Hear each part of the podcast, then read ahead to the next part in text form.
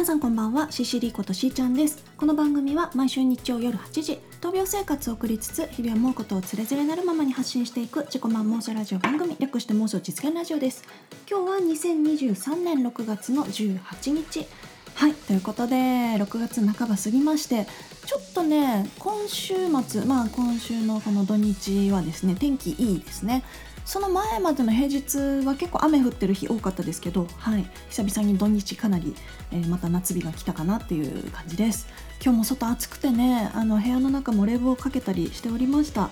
あのー、まあ冷房ねまだつけずに耐えることもできなくはないんだけどまあうんあんま我慢しすぎてもよくないかなっていうでも地球温暖化のこと考えたらちょっと耐えた方がいいかなとかいろいろ思ってはいるんだけど今日ね朝起きたらうちの母が私の部屋の外のところにあのすだれっていうのかな？あれなんて言うんだっけ？すだれでいいのかな？すだれ？違うかな？あのなんていうの？日差しが直で部屋に入ってこないようにするあの植物でできたやつ。あれなんていうの？すだれでいいの？それを立てかけといてくれてて、はい、あの私の部屋ねちょっと日当たりがいいのであの夏はね結構暑いんですよ。あの今とか玄関口の方はこう日が入らないわけじゃないんだけどでもこう夏は涼しいんですよねそっちの方は。ただ私の部屋がある位置だけ、えー、結構日が入るのでそれはいいことなんだけど、はい、かなり暑くなるので、えーと、ベランダ側というかなんていうの縁側の方の窓のところはその日差しみたいなのを作ってくれてね、はい、これで若干涼しくなるといいなと思っております。はい。で、あのー、今週ね、えー、先週話してたように東京大学病院にね久々に外来行ってきました。今ね3ヶ月に1回ぐらいの割合で行ってますね、えー、格付きというか、えー、東大病院行って福島の県立医大行って福島福島東京福島福島東京みたいな感じの今ターンかな。はい。ですね。今月行ったから、えー、7月8月は福島でで9月にまた行くみたいな予定でおりますであのー、先週も話してたかもしれないんですけどその今回カプセルホテルに泊まりましてあのちょっとね Vlog も撮ったのでそのうちちょっと編集が終わったらその Vlog もね投稿したいと思うんですけどかなり良いところでしたカプセルホテル。あのー、初めて行ったんですけど上野のねスマートステイ雫っていうこれはね上野店だけじゃなくて他のところにも、まあ、首都圏の中にあるのかな。あのー、大浴場もあるしサウナもあるしえー、結構ねのんびりできました。なので今日はその辺の話を詳しくしていきたいと思います。ということで本日も始めていきましょう。シシリの妄想実現ラジオ始まります。シシリの妄想実現ラジオ。はいということでそのスマートステイしずくっていうねカプセルホテルなんですけどちょっと待ってね。よいしょ。パンフレットじゃないけどなんていうの？こうおお店の説明のさあちょちょちょちょちょちょちょ マイクアームがマイクアームがなんか響いてしまった。えー、っとねお店のなんかこう説明書きみたいなやつもらってきたんだよね。それをちょっと見よう。スマートステイ雫、まあ、リーフレットみたいなやつがあってあと館内利用についての案内もフロントでもらったんでこれをねちょっと参考にお話ししていきたいと思います。えー、今私がこの出してきたファイルねこのファイルあ、まあ、あの映像で見てない人は分かんないと思うんですけど私今手元にファイルを持っててこれね私が心臓移植後にあちこち行けたものの記録というか、まあ、美術展とかさ、あのー、ライブに行ったりとかさそういうやつをこう全部ファイリングしてるやつがあるんですよね。はい、国立西洋美術館とか、えー、バンクシー展行ったりとか東京美術館東京都美術館行ったり国立博物館科学館まあいろいろね行ってますよっていう私のこう移植後に行きたかったリスト行き行きたい場所リストみたいなものをこうどんどん実現していけた私のこう嬉しいファイリングがここにありましてはい。はい、でちょっと話それましたけどそのスマートステイ雫ね上野店のこれリーフレットをねもらってきたんですけどまあ、あの温泉とかあと共有スペースではですねこう漫画が読めたりとかあと食事も取れるんですよね。まあ、あのカプセルホテルの自分の個室の中ではあの飲食禁止ですよってなってるので共用スペースのところでご飯を食べたりとかするんだけどそこにこうメニューもあったりして、まあ、簡単なねあのカレーライスとか、えー、唐揚げとか枝豆とかなんかこうちょっとおつまみ系のやつが売ってたりしましたね。であの自販機もあって、まあ、ジュース飲み飲み物系全般ですね。ジュースもあるし水もあるしお酒も売ってたりしたんですけど、まあ、でも私はね、えっと、この日はその東大病院行く時っていつも言ってると思うんですけど全泊しなきゃいけないので、まあ、前の日から行ってその日スマートステイ雫に泊まって翌朝朝8時の採血に間に合うように東大病院に行くんですけどその全泊の時にね。あの夕飯はあの五右衛門っていうパスタ屋さんに行きました。あの五右衛門はね、えー、首都圏以外もどあるかな、うん、と思うんですけどパスタ屋さんで。箸で食べるパスタ屋さんねすごい美味しくて好きなんですけど。まあ、私こっち地元戻ってきて福島にはないことないかもしれないけど福島市にはちょっとないので。せっかく東京行ったからあの好きなパスタ屋さん行って食べてきたんですけどあの紅ズワイガニとカニ違うカニとエビ紅ズワイガニとエビのアーリオーリオペペロンチーノっていうああとなんだっけカラスミ？もうカラスミだよね、うん、もうままぶさってるみたいな感じのすごい美味しかったです。前に行った時もね同じやつ頼んで今回も全く同じやつを頼んだんですが、はい。まあ、夕飯はそこで5時半から6時ぐらいに食べてでホテルにホテルじゃないこの、えー、カプセルホテルに戻る前にコンビニでちょっとこうおつまみ買ってで持ち込ん持ち込みももちろん OK なので持ち込んでで共有スペースでもうちょいなんか飲んだり食べたりしてで寝た感じでしたね。であの大浴場も行ってきましてちょうどね空いてたので私以外2人ぐらいしかいなかったかな。サウナ入ったり大浴場でこう足伸ばしてねこうのんびり使ってこれました。でカプセルルームなんですけど私ね早めにね楽天トラベルで予約したのであの一番奥のえーと、こう 2, 2段になってるんだけど上の段のね一番こう人通りが少ないところ良いところが抑えられてて、はい、そこに泊まりました私の下の段には人が入ってたしあの私チェックインしたの4時半5時前ぐらいかだったんだけどあのもっと遅い時間11時10時11時ぐらいになってくると人がどんどん増えてきた感じでしたね。はいあのー、なんていうの？館内はですね、あの、靴脱いで入んなきゃいけないからあのスリッパが置いてあるんだけどそのカプセルルームがあるところの下のとこにこうスリッパが大量に置いてあってあなんか人増えてきたなって思ったりしてたんですけどそのねスリッパがね無料貸し出しできるものなんだけど私どこで借りるのか分かんなくてなんかフロントに声かけるのも面倒くさかったから裸足で歩いてました館内を。ペタペタペタペタ。ペタペタっていうか別にフローリングのところ共有スペースはフローリングだったけど他はなんかカーペット敷きみたいな感じだったんで、はい、別に足も痛くならなかったし、はい。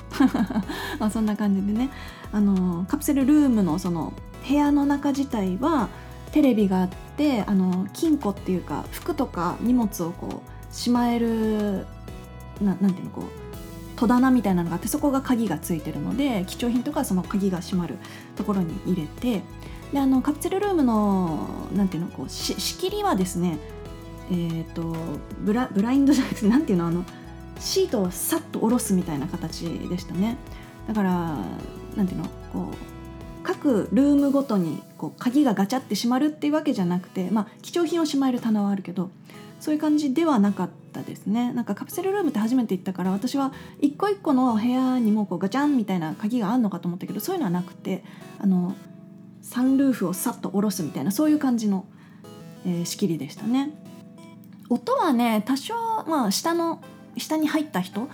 のなんか出入りとかあの私の下に入った人がちょうど何ていうのかなこう荷物の出し入れとかを結構しょっちゅうガサガサやってたから若干気になったけどまあ自分もねあのイヤホンしたりとかしてあの気にならないようにできるような環境ではありました。あんまり喋っちゃダメだよみたいな空間でもあるので、まあ、図書室みたいなね、まあ、なのでそんなうるさい人もいなかったかな。はい、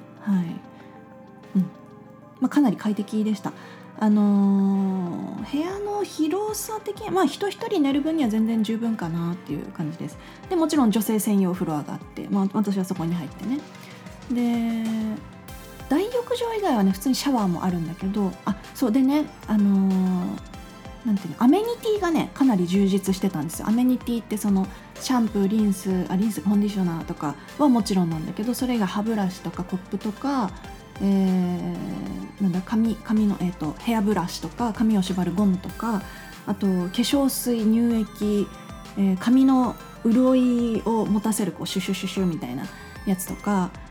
あったしあと化粧落としもね、うん、洗顔もあったし、うん。えー、綿棒とかコットンとか、かなりね普通に考えてほしいなって思うものは全部揃ってる感じでした。もちろん無料でね、はい、なので私も今回ねあのいつもちっちゃいあの化粧水が入った容器があるからそれにこう SK2 入れて持ってったりするし今回も持ってっていたんだけど使わずにそのカプセルホテルに常常駐常駐なんていうのあの置いてあるやつを使って、えー、一晩あ翌朝も使って。まあ全然化粧のりも良かったし、全然あのちょっとこれ良くないなみたいな感じのものではなかったですね、はい、質のいいアメニティを取り揃えているお店でした。はい。まあ、今回なんでねこのカプセルルーム泊まってみたかっていうとあのホテル代がさ高いんだよ。あの値上がりしてんですよ。で私は今までアパホテルにね結構泊まっててあのー、そうだね。上野のね2店舗ぐらいを今回はこっち今回は向こうみたいな感じでこう行ったり来たりしてたんだけどあのー、私がその東大病院に定期的に通わなきゃいけなくなって結構お世話になってたけど最初の頃は5000円台、まあ、6000円台で泊まれてたのが今ね1万1000とか行くんですよ。同じ部屋で。それはねあの早めに予約取ったらもうちょっと安いかっていうとそれもそうでもなくて早めの予約をしたとしても1万以上、まあ、9000円とかさ8000円、うん、8000円以上だね。9000円とか1万円とかになっちゃったから高いよと思って前から泊まってたとこなのにさそんなに値上がりされちゃったらさちょっと他のとこ探すわってなってで前から気になってたその、まあ、上野駅あの京成上野駅からが一番近いかな。ほど近いそのスマートステイ雫っていうカプセルホテル泊まってみたんだけど、うん、よかったです。全然あのまた泊まってもいいなって思えるようなところでしたね。はい。あのーまああんまりねその外出あのホテル泊まること多くはないけど、はい、ここはおすすめしたいと思います。ということで、えー、ここで一曲お聴きいただきましょう先週と同じ、ね、新曲を流したいと思います。シシリでのバンドの曲で「最後」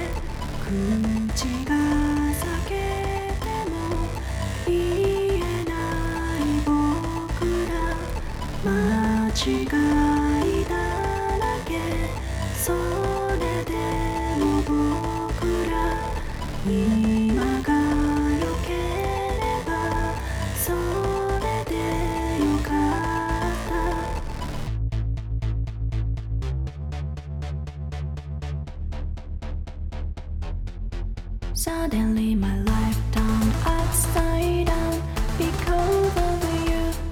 All is well. Suddenly my life turned upside down because of you. Messed up. Hey, Mr. You are the light of the so no one can hear your story. Hey, Mr. Sophist, you are the mixed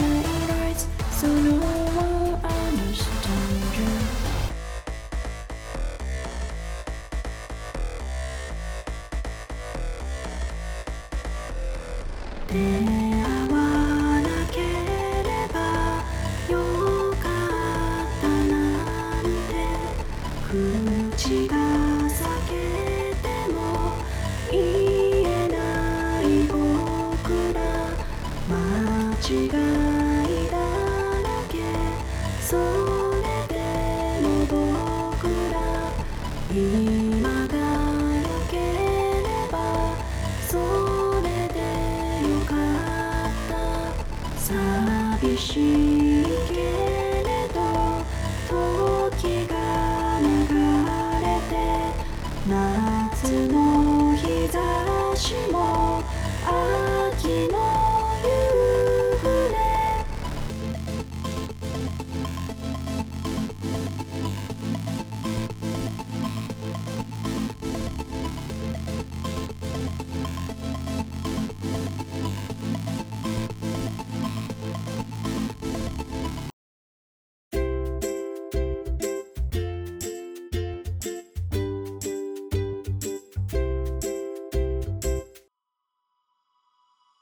がでしたでしょうか？本日の妄想実現ラジオ。あのさっきねちょっと言い忘れてたんだけど私スマートステイ雫っていうねそのカプセルホテルで1個だけ失敗したことがあってあの館内はですねあの IC リーダーにこうリストバンドをかざすとあのそのフロアの中に入れるみたいな仕組みなんだけどあのチェックインしてで最初にこう荷物預けてでその後夕飯食べにね五右衛門に出かけたんだけどあのあ忘れ物したって戻ろうと思った時に私そのなんていうのリストバンドをあの鍵付きの扉を開けてそのまま刺したまま出ちゃったんですよ。で IC リーダーにさそのリストバンドかざさなきゃいけないのに私時計つけてたから時計のやつはパッてやってあこれじゃないと思って入れなくなっちゃいまして でもちゃんとその女性専用フロアに入るためのねカードリーダーあ違う IC リーダーの横に電話が置いてあってフロントにつながるやつすぐかけて「あのすいません」っつって私今あの出かけようと思ってあで忘れ物しちゃったから戻ろうと思ったらあのリストバンドその鍵鍵をあのなんてそのフロフロあえっとホテルカプセルホテルのその部屋のところに置いてきてしまってあのうっかりしてしまったんですって「ああ分かりました。すぐ開け行きます」って言って、はい、すぐ開けてもらってねあの事なきを得たんですけど焦りました。なんか腕時計を左につけて違う右え左だね。左につけて右側にそのリストバンドをね館内のリストバンドをつけてたんだけどなんか全然つけてるもんだと思ってスッてかざしてあ違うってなって恥ずかしいってなりましたね。はいびっくりしました自分のアホさに。でも多分ね同じことやる人いるんでしょうねきっと、うん、全然あの「あ大丈夫ですよ」ってすぐ行きますねっつってすぐ対応してくださいました。皆さんあの行った際にはお気をつけください。はいそしてえーっとあちなみにねあの話すの忘れたんですけどあのー全泊した日ねあの国立博物館の東洋館に行ってきました。本館じゃなくて東洋館っていうあのーなんだ韓国とか、えーインドとかカンボジアとかエジプトの方までかな。あのー東洋館だからそういう東洋の美術が見れる美術じゃないな。美術っていうか、うんまあ、美術っちゃ美術館だよ、うん、あのなんかねこう仏像とか、えー勾玉とかあの遺跡から発見された何かみたいなそういうのがこうあのー展示されてるんだけどそこ見てきましたね。あの知らなかったけど国立博物館の東洋館の中ってミイラも置いてあるんですね。はいなんかこう寄贈されたものがあるってことで、うん、あミイラだと思ってびっくりしました。すごいバカっぽい感想しか出てこないんですけど。はいあの他にもなんていうの壁画とかもいっぱいあったしカンボジアのさあの石でできたなんかこう仏教の像みたいなやつとかあのまあ、うん、説明が難しいんだけど、えー洞窟の中にあの飾られてたというかその壁一面の彫刻みたいなやつがそのまんまこう壁ごと、あのー日本に来てそれが展示されてるみたいなのがあったりして結構圧巻でしたね。はい、あの東洋館なかなか面白かったです。えっ、とまあ刀剣とかさあの槍の先あの矢尻とかさ結構その紀元前のものから、えーまあ、近代10 18世紀ぐらいまでのものがいろいろ展示されてるから、あのーまあ、博物館ってそれがね面白かったりするんですよね。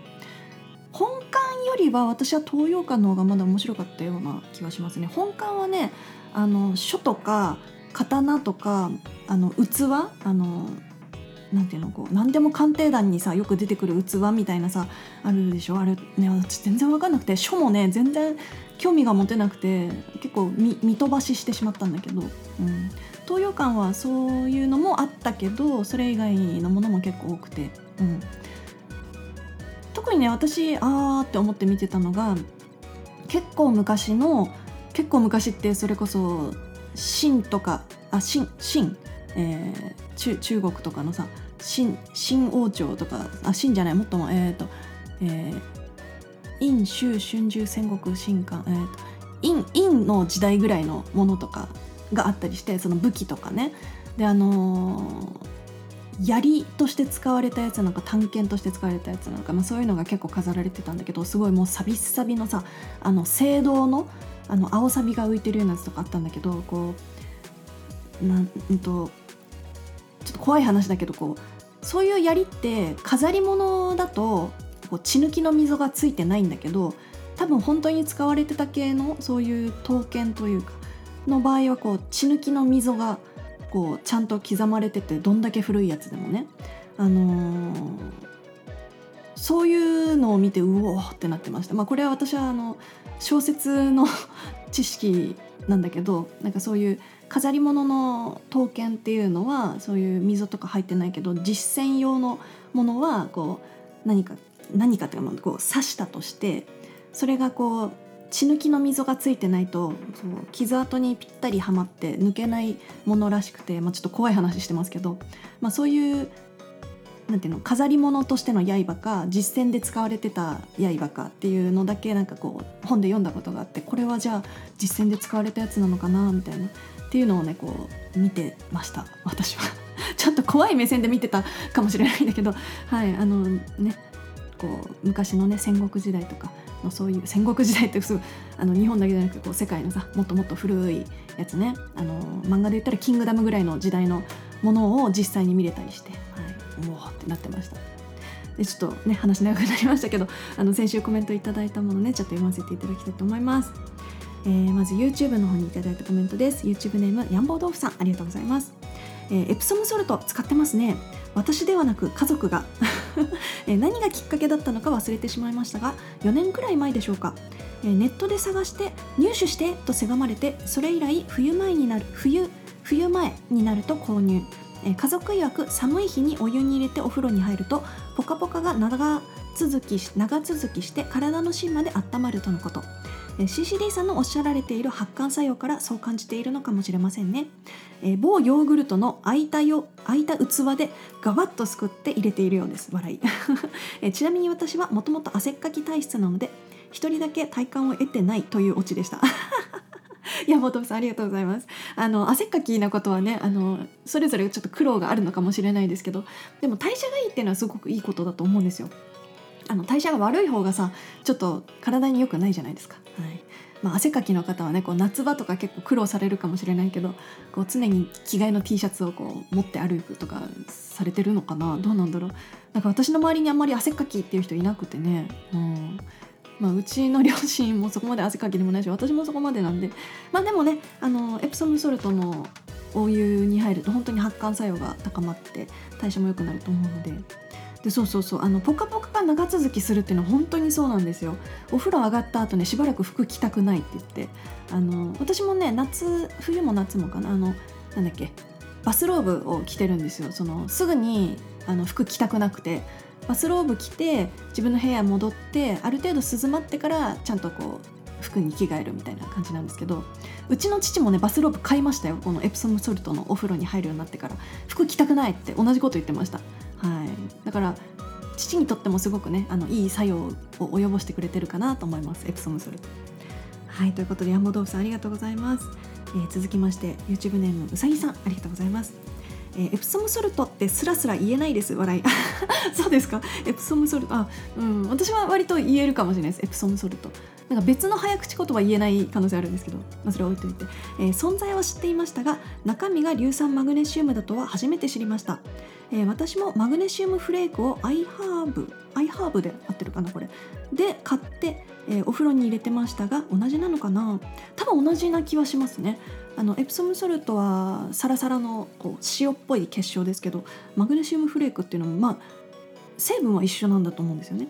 えー、マグネシウムは経皮吸収が良くて頭皮からだと何倍何何倍か効果があって白髪予防になるみたいで、えー、一時期お風呂に入りながら頭も濡らしてました、えー、今晩久しぶりにマグネシウムフレーク入れてお風呂入ってみます。ということでうさぎさんありがとうございます。そうあのこれアイハーブっていうのはなんかそういうあれですかこうコスメ系を変えるサイトかなんかかな。ちょっと申し訳ない知らなかったんですけど、はい、でもマグネシウムフレークっていうのがあるんですね。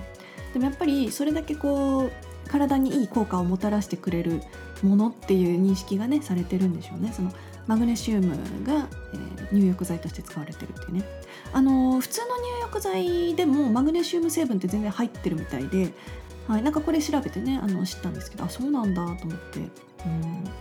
でそうそうそうあのー、経皮吸収が良くて、えー、頭皮からだと何倍か効果がある。っていうのはちょっと知らなかったけどこう髪にもいいよっていうものらしくて白髪予防これは私知らなかったのでなんか髪のこうキューティクルとかなんかそういう系がいいよよくなるのかなってなんとなく思ってたけど、まあ、白髪予防になるんだとしたら私はちょっとこう頭からかぶった方がいいかなと